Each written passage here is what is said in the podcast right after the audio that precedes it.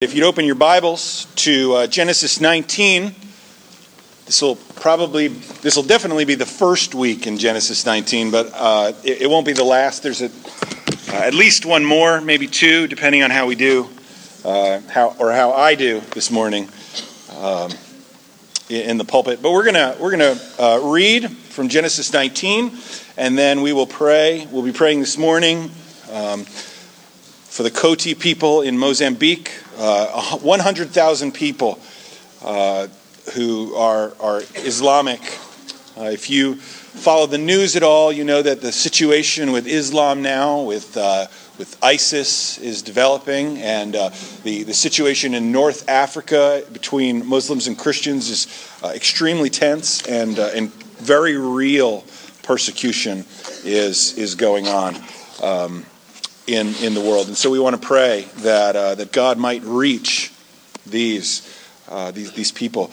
Uh, it, is, it is interesting to note that when you, when you think about uh, terrorist or uh, persecution threats towards Christians, that, uh, that as, as the gospel was growing in the early church, that the greatest threat against the church, um, a man by the name of Saul, was mightily converted uh, brought to the Lord, and then is in large part the reason why we have a New Testament from a human standpoint.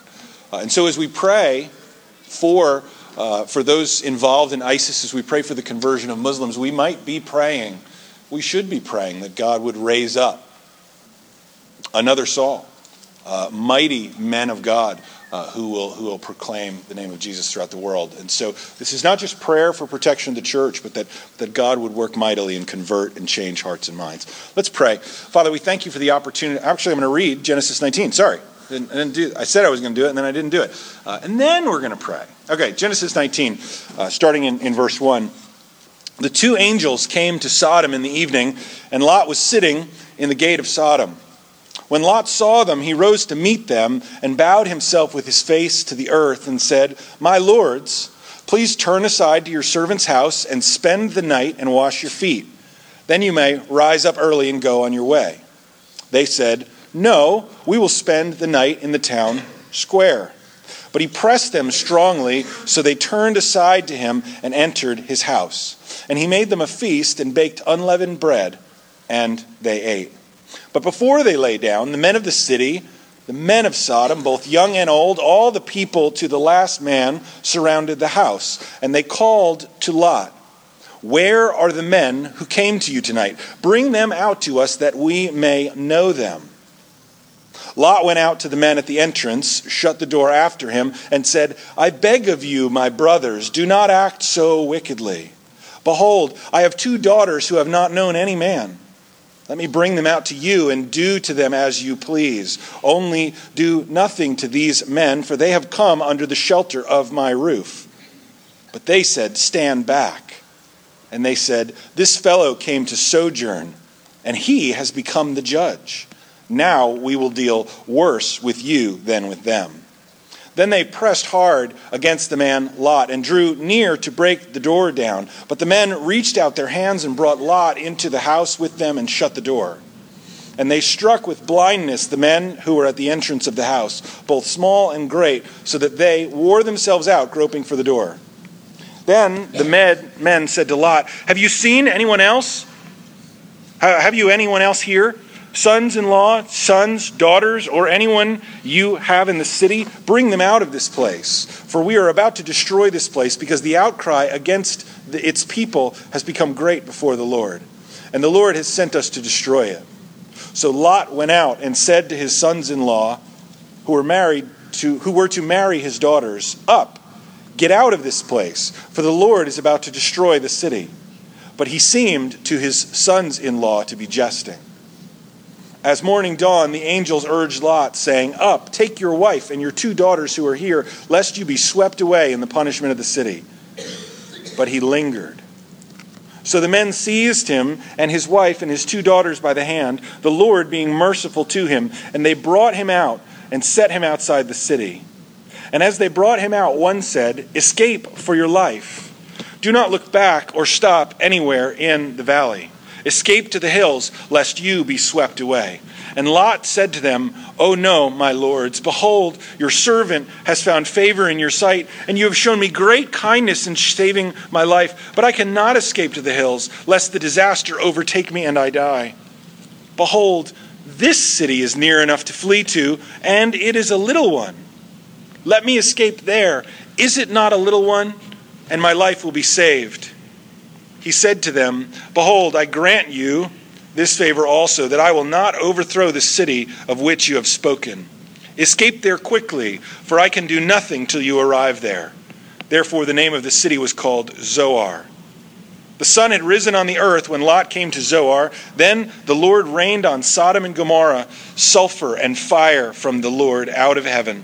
And he overthrew those cities and all the valley and all the inhabitants of the cities and what grew on the ground. But Lot's wife behind him looked back, and she became a pillar of salt. And Abraham went early in the morning to the place where he had stood before the Lord. And he looked down toward Sodom and Gomorrah and toward all the land of the valley. And he looked, and behold, the smoke of the land went up like the smoke of a furnace. So it was that when God destroyed the cities of the valley, God remembered Abraham and sent Lot out of the midst of the overthrow when he overthrew the cities in which Lot had lived. Let's pray. Father, we thank you for the blessing of your word, even when that word concerns judgment for sin. Because we find in judgment mercy mixed in. We find your mercy to those who repent and who put their faith and trust in you, uh, no matter how wickedly they have act, acted. We pray, Father, that as we come here this morning, that, that we would be mindful of the fact that our sins are against you and they are exceedingly great, and that we all stand on a level playing field in terms of our sin. And that there is no person who is better than another, except the one person, the God man, the Lord Jesus Christ. And we thank you that it's on the basis of His righteousness and not our own that we are saved. Father, we pray for these 100,000 people in Mozambique, Muslims who do not know you and do not know your word and do not know the saving name of Jesus Christ. And we pray that, that you, Father, would call them to yourself. Change their hearts and minds, Father. Deliver them from their sins. We pray the same for ourselves in the midst of our culture, that we would hear your word and that we would be transformed as we seek to bring the message of the gospel to them. Father, help us to read and to hear your word this morning with open eyes and open minds and open hearts. May we be changed and challenged. We pray this in Jesus' name. Amen. Um, so, a number of years ago, uh, when, when my wife and I uh, decided that, that it was time for me to go to seminary and get, get training to be a pastor, we moved down to uh, Columbia, South Carolina. Uh, we lived in a, a section called the Central Basin, right? Isn't that what it was called? Uh, yeah, the, the Central Bowl. And so, uh, South Carolina looks like this it's kind of mountainous, sort of, and then there's this central depression or basin there, and it's always kind of warm in the basin uh, year round. Winters aren't really, really bad. Uh, occasionally, we were there once and it got really, really cold, like maybe cold enough to freeze our, our, our pipes. Yeah, the window, right? Um, yeah, and, uh, and, and so, so it was always warm there. And what that means is that, unlike where we came from in New Jersey, New York City area, uh, unlike there, um, cockroaches live year round.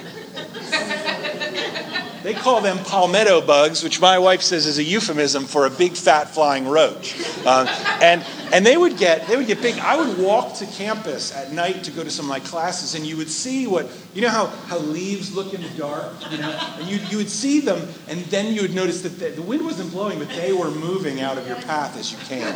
Uh, I was I was cutting down a branch from a tree once, and I I got down climb back up the ladder with a different tool, and there, when I come up eye level, is this giant palmetto bug staring at me.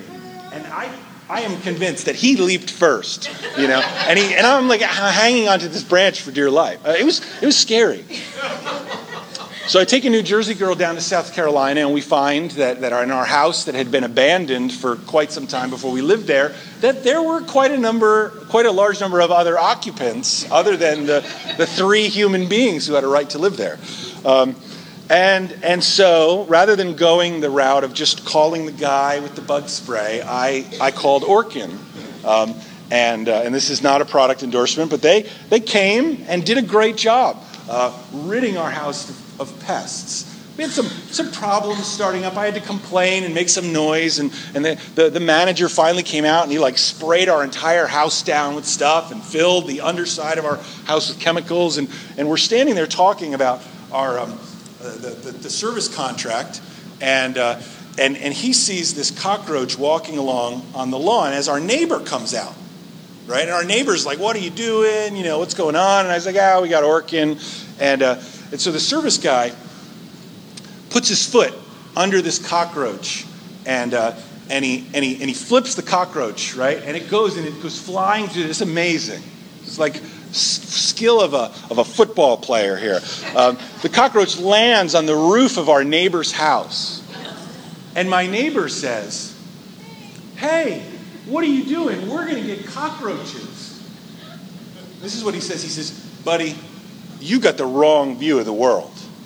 He said, I'm in here ridding this house of cockroaches, not because they're the only ones who've got them. He's like, You've already got cockroaches. You, you just don't know it yet, right? He was upset that, that one roach might change the situation in his house when the truth is that they were already there, right? Um, uh, wrong message based on what he saw going on on, on our lawn right? I think, I think it's possible that when we come to this text, that, that in our particular cultural situation, that, that we might read the text and say, this means something in particular, and we might get the wrong message from it because it features uh, the, the, the name of the city, Sodom. And it, it, features the, the sin of homosexuality. And we might think, ah, this is a text about the condemnation of homosexuality. And I would say that that would be a wrong reading of the text. Now, maybe I have you sufficiently nervous. Um, you're gonna you're gonna tune in. That's good. This might be a rhetorical device to get you to engage fully this morning. But I want to walk through and, and see what this description of the judgment of Sodom conveys to a believer conveys to the wider culture and how it ought to influence us and our prayer lives and our sharing of the gospel today. Uh, so that's a, a, lofty goal, and I want to I wanna jump right into it uh, and, and, talk about it. You'll notice uh, the, the first 11 verses describe the visit of the angels to Sin City.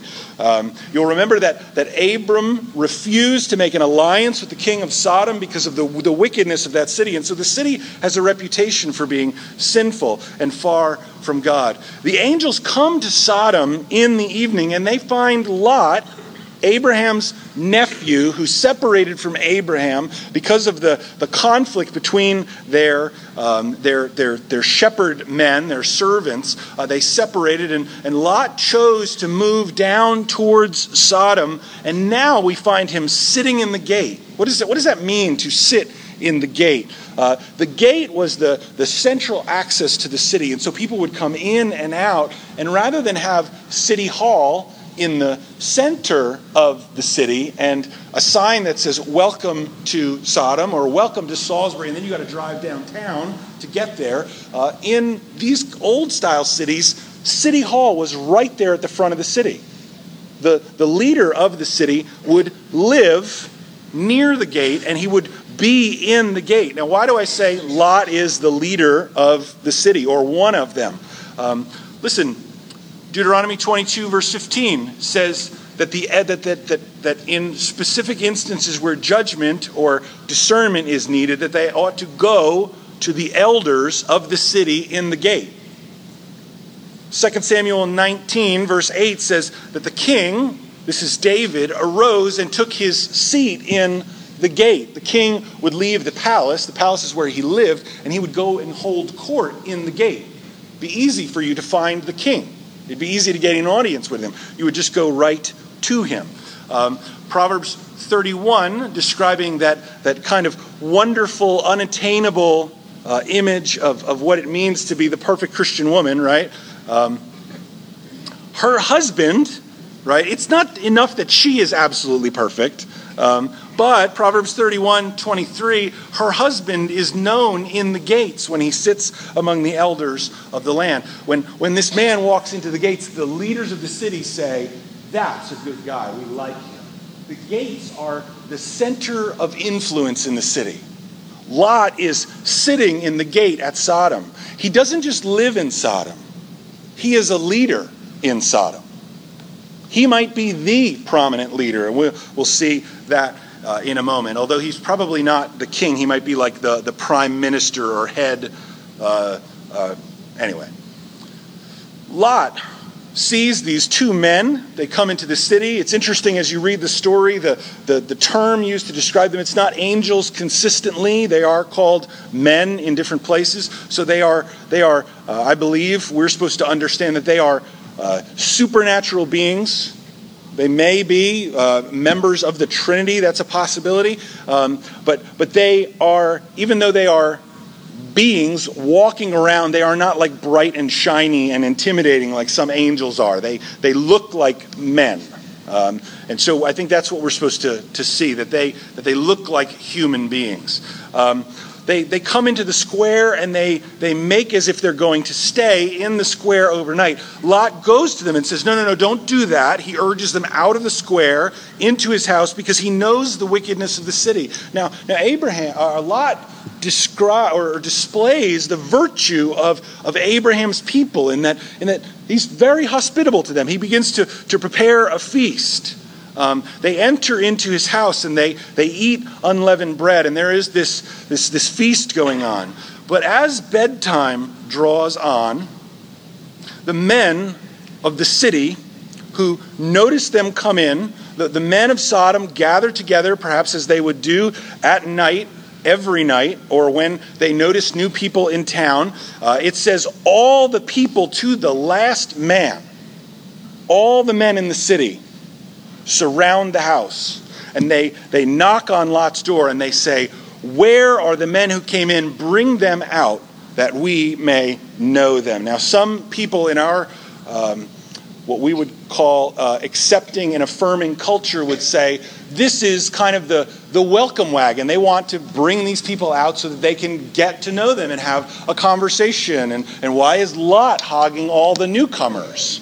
Uh, and, and I would say from some angle, that, that might kind of be true. They might think that Lot has a plan of keeping these men to himself. But not just because he wants to have a conversation with them. Because of the, the wickedness and immorality of the city, it is clear that, that, the, that, the, that the men of the city have come because they want these men to come out that they might have relations with them.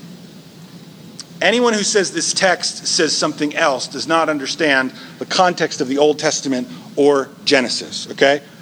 Genesis 4:1 says that Adam knew his wife and she gives birth to Cain. Genesis 4:17, Cain knew his wife and she conceived and bore Enoch. Judges 19:25 if you want to move out into uh, uh, the larger context of the Old Testament and talk about uh, uh, how the word know is used and see a situation very similar, perhaps one which is designed to echo this very situation and to convey so that, so that we would understand these things as two parallel images of wickedness. Gen- uh, Judges 1925 says that they knew her, the, the, the concubine of the Levite in, in this particular city. Now, something's going on in Sodom.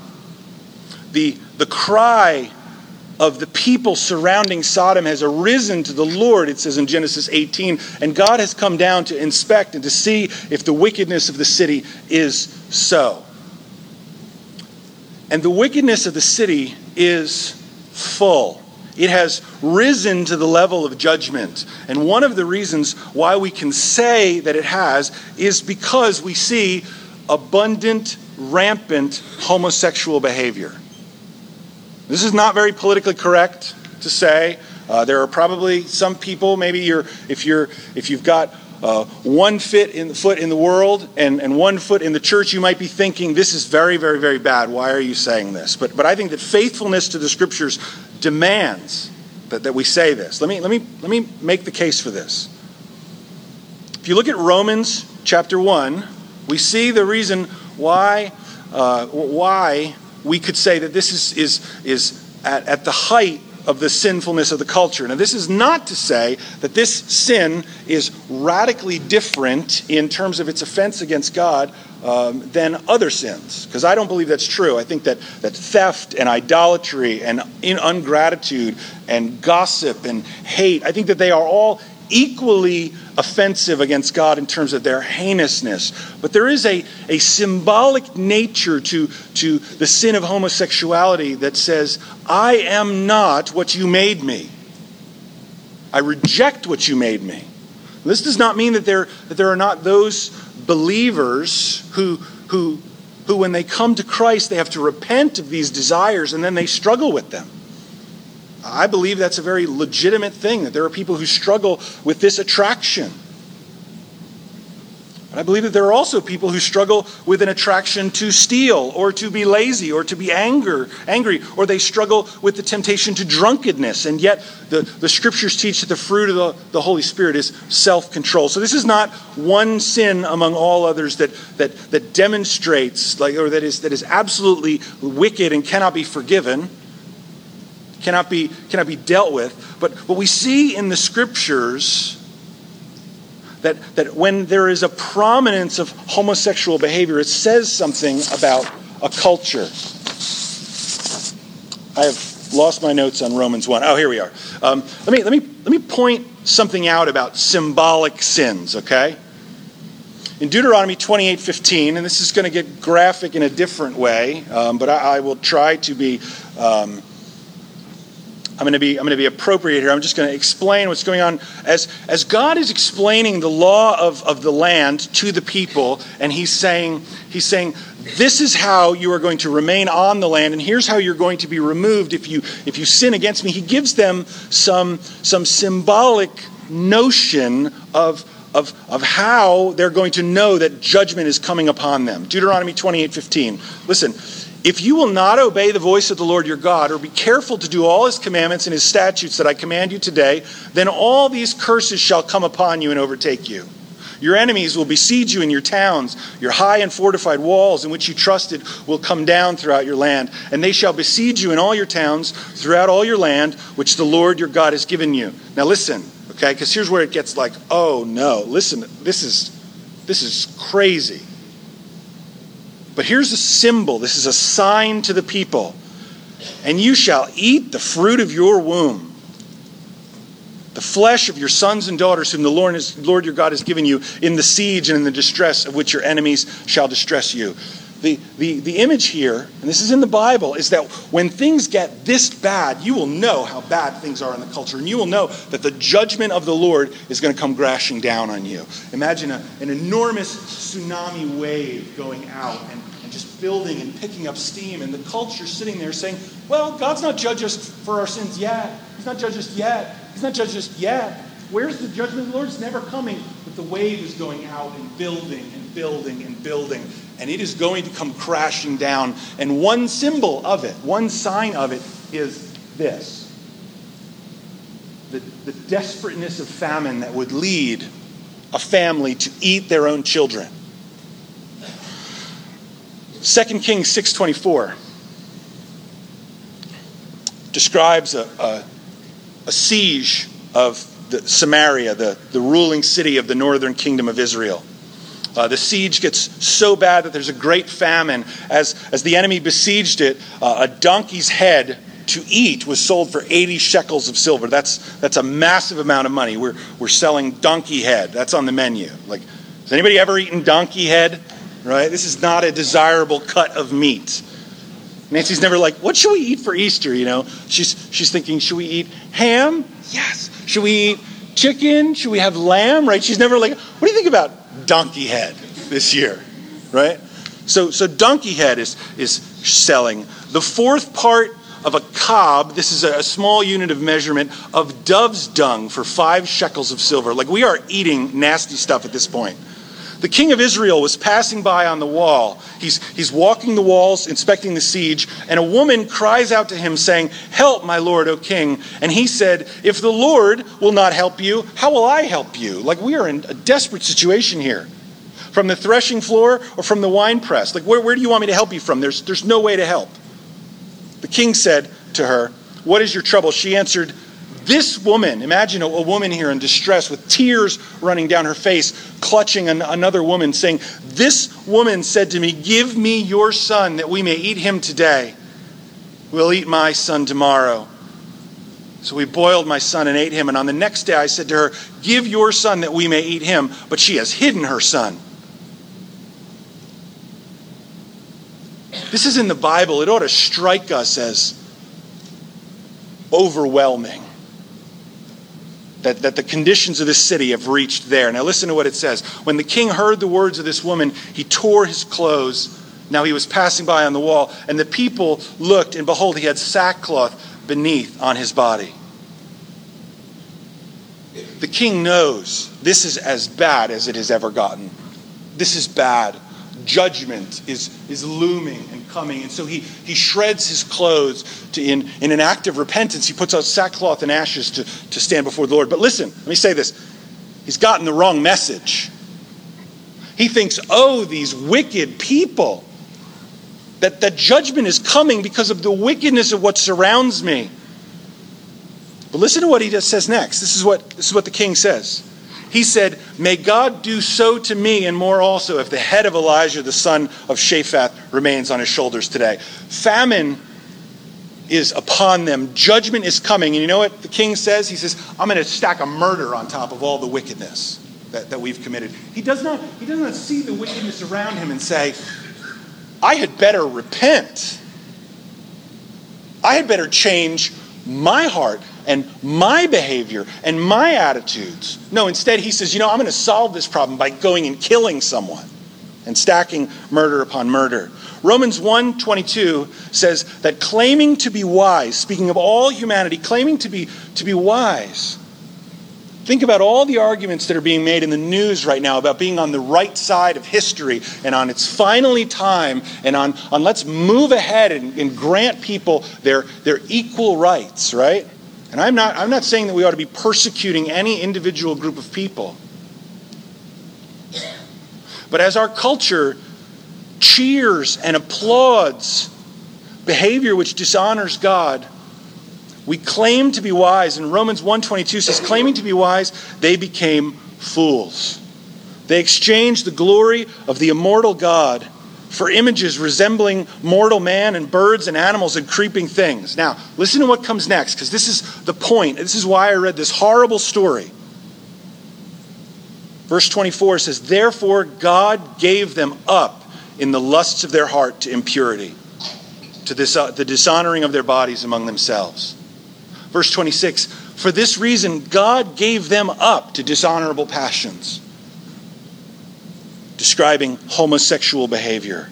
Verse 28 Since they did not see fit to acknowledge God, God gave them up to a debased mind to do what ought not to be done.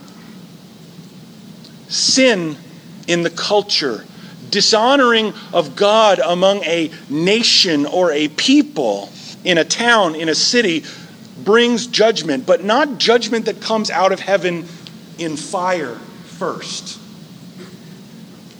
The judgment that comes first is more sin. And more sin, and more sin, and more sin, until it is so utterly wicked that judgment then comes and the culture is torn down.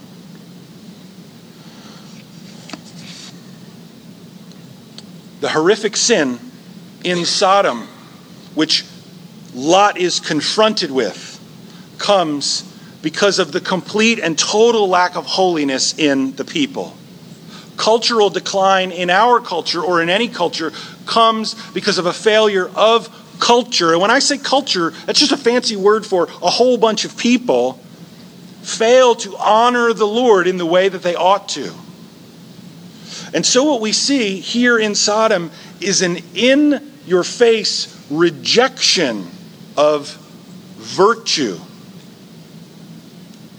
We have an, an in your face mob saying, if you prevent us from doing what we want to do, we'll do worse to you. Now let us have your way.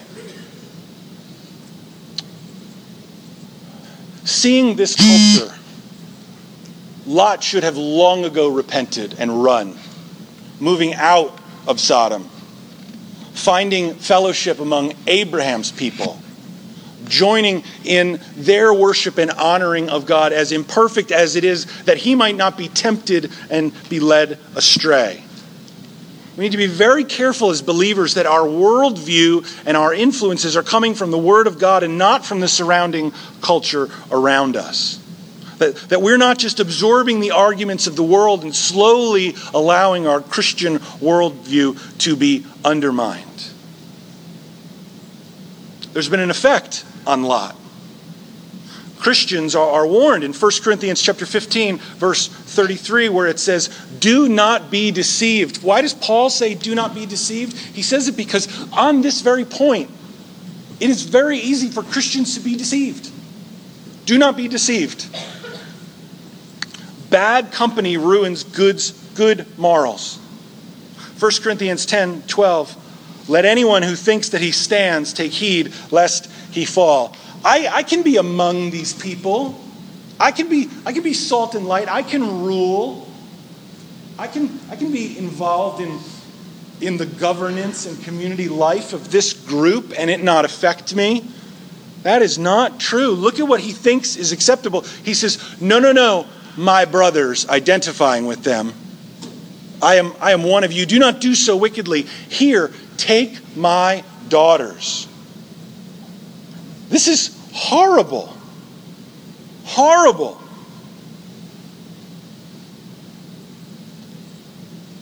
But the world will not be appeased with Lot's offering. The world rejects what opposes it. They say, no, no, no, give us what we want. Unless we receive what we want, we'll do worse to you.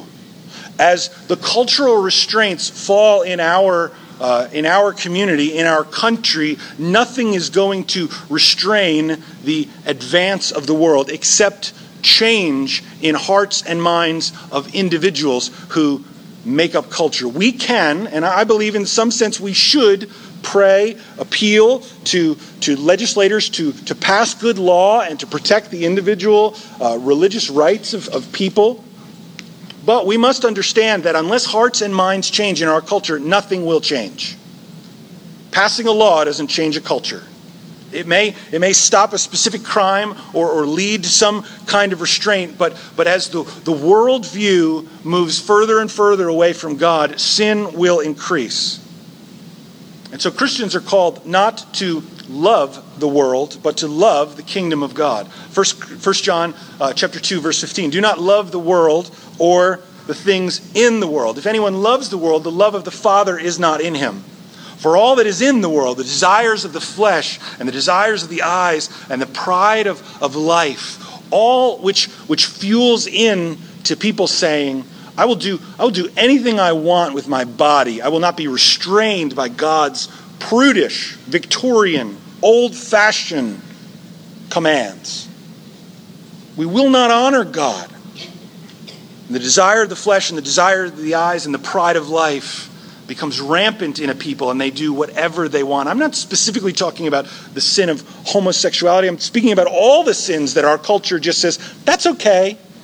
It all ramps up into this, this increasing sense or this increasing timeline in terms of judgment.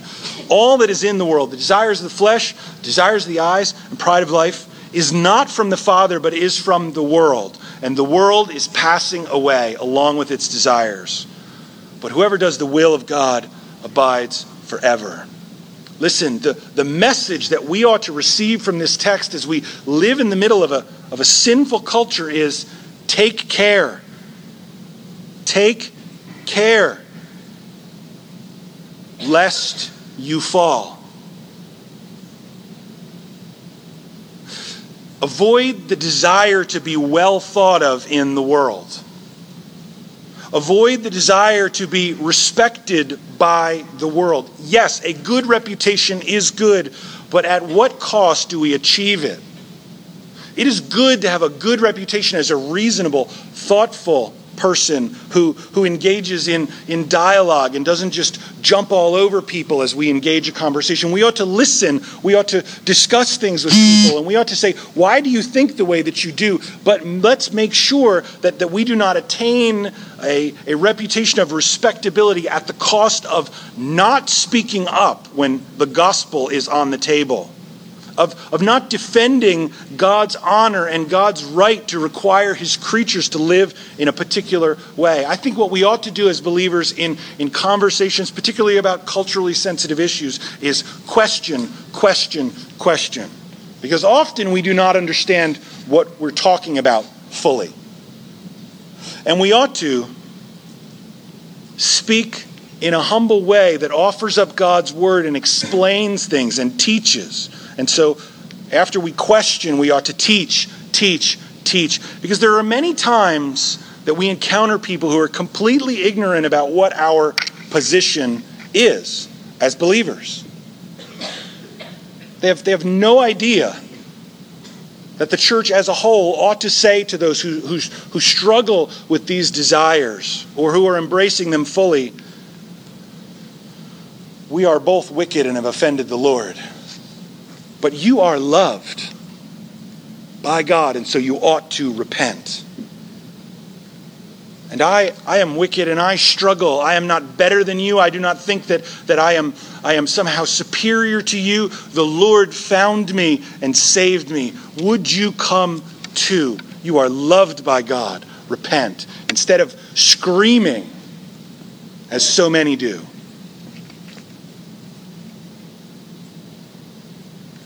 But we must reach a point after we have asked questions and after we have shared where we must speak the truth. For how will people understand the truth if it is not ever spoken? The truth of the Word of God must be proclaimed. We must say, Judgment will come unless you repent. And the same was true of me before I heard this message. And we must consistently, constantly, repetitively share the truth. We are called to call our culture, and by culture, I mean a giant gathering of people. Call, we're called to call them to task and to say, judgment is coming. Whether it is, is the judgment of the whole world or of our whole culture, we don't know. But for each and every one of us, we will one day be held accountable for our sins. And God has made a way of escape. Well, how, how can I say that we're called to call the whole culture to account? Psalm 210. The psalmist says, Now therefore, O kings, be wise, be warned, O rulers of the earth. Serve the Lord with fear and rejoice with trembling. We can say to our wider culture as a whole, here is how you are going astray. We understand you, you will not like it, nor will you likely accept it, but this is the truth as we see it. And we say it in love. Repent. You will be rejected in our culture today for sharing this message by some. You might be surprised when someone says, You know what, I agree with you. And you may encounter those whom the Lord works in their hearts and they say, You are right. Take hurt and rejection to God. Plead the case of sinners around you, knowing that you too are a sinner and that you were lost and hurting, and there, but for the grace of God, go you and take heed lest you fall in our culture. When Isaiah sees the Lord, while he is in the temple and he sees the Lord high and lifted up in all of his glory, and the foundation of the temple shakes, and he hears the creatures crying out, Holy, holy, holy. You know what he does not say? He does not say, Oh, good. Finally, you're going to do something because here I am so good in the midst of this, this wicked culture, and I've been waiting for you to do something. Please give me a message that I might take to the people. No, Isaiah says, I am a man of unclean lips and a culture of unclean lips. And I think that's the way we need to respond to the Lord when we hear the preaching of the gospel. We ought to say, I too am wicked. And I live in the midst of a wicked culture that needs to return to the Lord. And so we speak from that vantage point as sinful ambassadors made right by the work of the Lord made right with the Lord by His work, understanding it is not from us. It's not because we're smarter, more attractive, better funded. No, we go and we say, as sinners who have made peace with the Lord, we urge you to make peace with the Lord. I, I believe that, that, that there are a whole wave of churches and denominations that are going to be crushed by the cultural tsunami that's coming.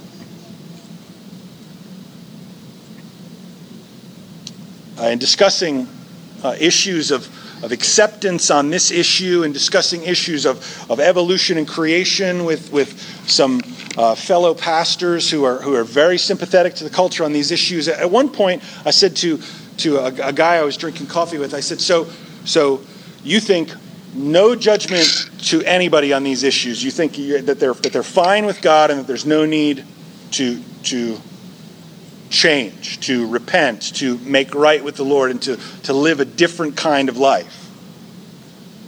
And he said, No. And I said, On what basis do we have right reaction or right relationship with the Lord? And he said, Well, the resurrection of Jesus. And I said, Let me, let me point something out to you. Have you not figured this out that when you make this concession to the culture and then you say, We believe in the resurrection, do you think they're not going to say to you, You're stupid? Because they're going to. They're going to. They may, they may make friends with you now and say, Good job getting in line and doing what we're telling you to do and adopting and changing your morality to suit us. But when the resurrection gets in their way, they will say, Change that too. And so, as believers, we need to be very careful that we position ourselves right and say, Look, we are not smarter, better, we just know that this is God's word. It has changed us. We know that it is true. We're inviting you to change too because you are loved by God, who will take your sins and offenses against him. My sins and offenses are great and heinous in the sight of the Lord, but he takes them and he puts them on Christ and he crushes Christ for me and he takes away the offense of my sin, the, the, the judgment that should come upon me, and I'm freed. And so, knowing my own tendencies and knowing how I fail, I choose out of gratitude to run in the way of the Lord coming before Him, I confess my sins and I say, Thank you for being gracious to me. And He will welcome you as well. Will you come with Him? They may say yes or no, but that is the ground that we stand on when we minister to our surrounding culture. We ought to run from compromise and compromising the message of the Lord, but we also ought to run ought to run from judgment. I'm going to go for it and try to finish everything right now. All right. The angels, the messengers, the men say to Lot, Bring them out. Bring out anyone you have in this city. And so Lot went out and said to his sons in law, his future sons in law, who were to marry his daughters, Up, get out of this place, for the Lord is about to destroy the city. But they were like, That's hysterical, right? April Fools. What are you talking about, man? And I think, I think it's possible that they did not fear the Lord because they saw Lot's compromise before them. They saw him at peace in Sodom and at peace with the morality of Sodom, the, the, the dirty business deals, the, um, the, the, the judgments which were given in favor of the rich and which took advantage of the poor. You know, the, the, the using of different weights to, to fix the market in the favor of whoever is selling. They, they saw Lot's toleration of all of that, and they did not fear the Lord. Now you may react inside and say, say, how do I how do I live in this way before my kids and my culture? Because I'm I, I struggle, I'm a sinner, I'm not holy. I say this be regularly repentant in front of your family. Be regularly repentant at work if you mess up and sin. Go to your boss and say, you know what, I was wrong here and I'm sorry for that. Don't maintain your perfect moral character constantly if you have none and you fail in some way. Now, you ought to be a person of integrity, and your yes ought to be yes, and your no ought to be no. You ought not tell lies. You ought not steal. You ought not gossip. But when something comes out of your mouth that's dumb, you can just say, hey, that was dumb, and I'm really sorry. Or when you fail, don't hide it under a, a, giant stack of other printouts and be like, you know, let's just never expose. Just be like, hey, I messed up. Walk with integrity that people might see what a person who walks with integrity looks like. Christianity does not mean we live perfect lives, it means that someone's perfection has been applied to us. You're supposed to be holy. Yes, that's true. But because I cannot be completely and utterly holy, God gave me the holiness of Christ. And that's where I stand. And make sure that you teach. Listen, there is a reason why I say we a lot, where I say may we, and I say we ought to, and we should, because I never want you to hear me standing up here saying, I have got it all together. If you guys would just read your Bibles more and pray a little bit more, you'd have it all together. I don't ever want you to hear that. I want you to hear, my pastor is a sinner like me, and he struggles and he runs after Christ. That's, that's my hope, is what, what you're hearing. Teach, explain. Christians hate people, right? No, we do not. We do not. And then explain the difference between calling people to account and, and repenting and hate. Do it. Share. Correct. Share your perspective. But make sure in all of that that you never become so comfortable in the world that you compromise and cave in the face of the culture. I want to point out to you the, the ridiculous response in terms of the merciful call of God that, that Lot engages here. Just a couple moments. Lot loves the world. He loves the world, and, and with, with, with judgment coming down on him, he needs to be corrected and shaken out of his love for the world. He is told to run, and chapter 19, verse 16 says, But he lingered. He had a casual indifference to the things of the Lord. Make sure that, that hearing the truth, you do not have a casual indifference to the things of the Lord. What do I mean? I do, I do not mean to say that you do not have a, a strong faith or a strong belief in the essentials of the faith, but it can become very easy to be deceived on certain things.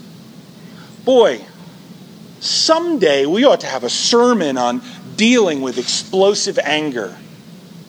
I really need that. That would be good. Yes, we probably should. But don't wait. Don't wait for the, the, the, leadership of the church or your, your Sunday school leader or your small group leader to get around to it. Don't be indifferent to this, the struggle that's going on within you and your need for repentance in order to escape judgment. Repent. Go to somebody and say, hey, I got this anger problem. Get to work on it. Don't be casually indifferent. I believe that, that more Christians shipwreck their faith because of casual indifference than because of active rebellion. They just kind of drift away, they just float off because of the accumulation of neglect.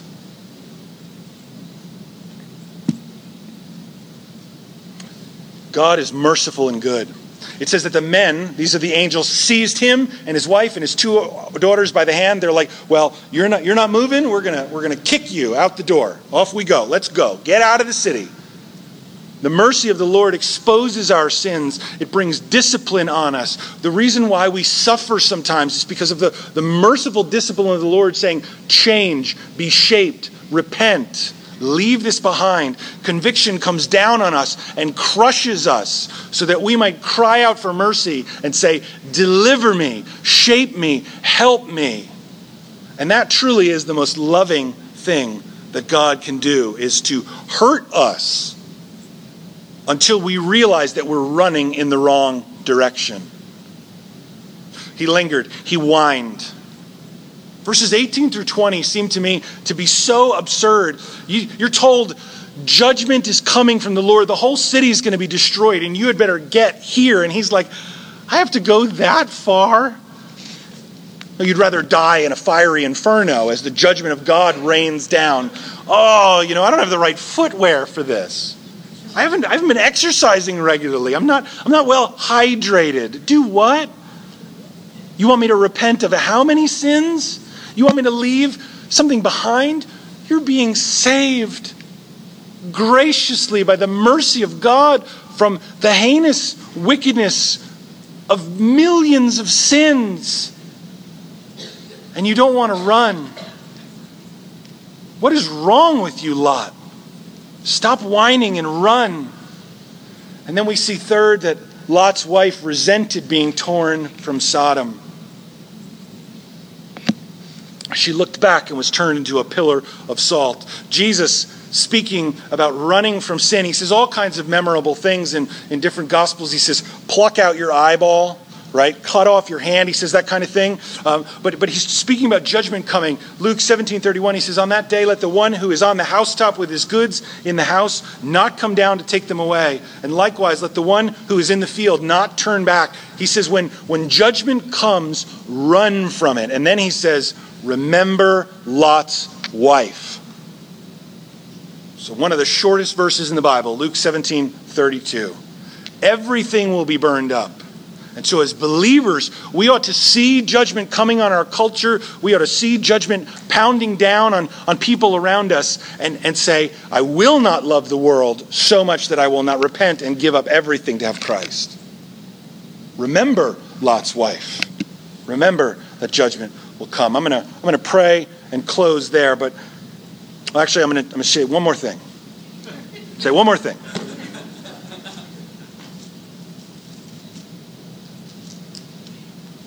Lot runs. And it says in verse 29 So it was that when God destroyed the cities of the valley, God remembered Abraham and sent Lot out of the midst of the overflow when he overthrew the cities in which Lot had lived.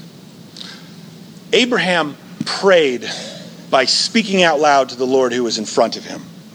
Abraham prayed, and he said, knowing that Lot was there, what if there are this many people in there? Will you, will you not destroy the city? Will you save the city? Will you, will you sweep away the righteous with the wicked? God heard the prayers of Abraham, and God saved Lot. The logic of Jesus when, when the religious people saw tax collectors and sinners coming to Jesus, they said, How dare Jesus stain himself by speaking to and, and being with those people? Doesn't he know who they are? And Jesus told the tale of the prodigal son, which is that God stretches out his arms to wicked, sinful people and says, Come home. Come home.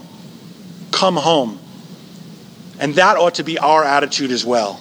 When we consider the, the people around us, instead of wagging our, our, our heads and judging internally and thinking, oh, these people at work are not saved, they're not interested, they don't know, we should be praying for them. Praying and praying and praying and praying and praying. You can do a whole lot of praying and then when you get an opportunity, that, that narrow window to share some of the things of the Lord, we ought to be saying. You got a little bit less opportunity than you got to pray. You got tons of time to pray. Pray for those who are lost. And then speak when you get an opportunity. And, and speak wisely. God remembered Abraham and sent Lot out of the midst of the overthrow when he overthrew the cities? Are you burdened for a lost and dying world? Are you sharing the truth of the gospel with them? Are you repenting and running from judgment and not just accumulating sins upon yourself? Flee to the Lord, flee from the city. Let's close in prayer. Father, we thank you for the opportunity to be here this morning. I thank you for my brothers and sisters. Father, I pray, I pray that we would receive the message from this text and that we would see that this is more a story about Lot's compromise and failure in the face of the wickedness of the city than it is a story that speaks to what's going on around us in our culture. May we not say, oh, look, America is Sodom, and miss the point. May we say that every city in the world is sinful and fallen and that we all need to repent and turn to the Lord and be changed and transformed by the righteousness of Christ. May we humbly receive that. Posture ourselves as, as those who need to speak lovingly, truthfully, regularly, forcefully, but overall lovingly in the name of a God who calls sinners to himself. May we identify ourselves as sinners saved by grace. May we share as ambassadors of the good news of the gospel. Father, we pray this in the precious name of the Lord Jesus Christ. Amen.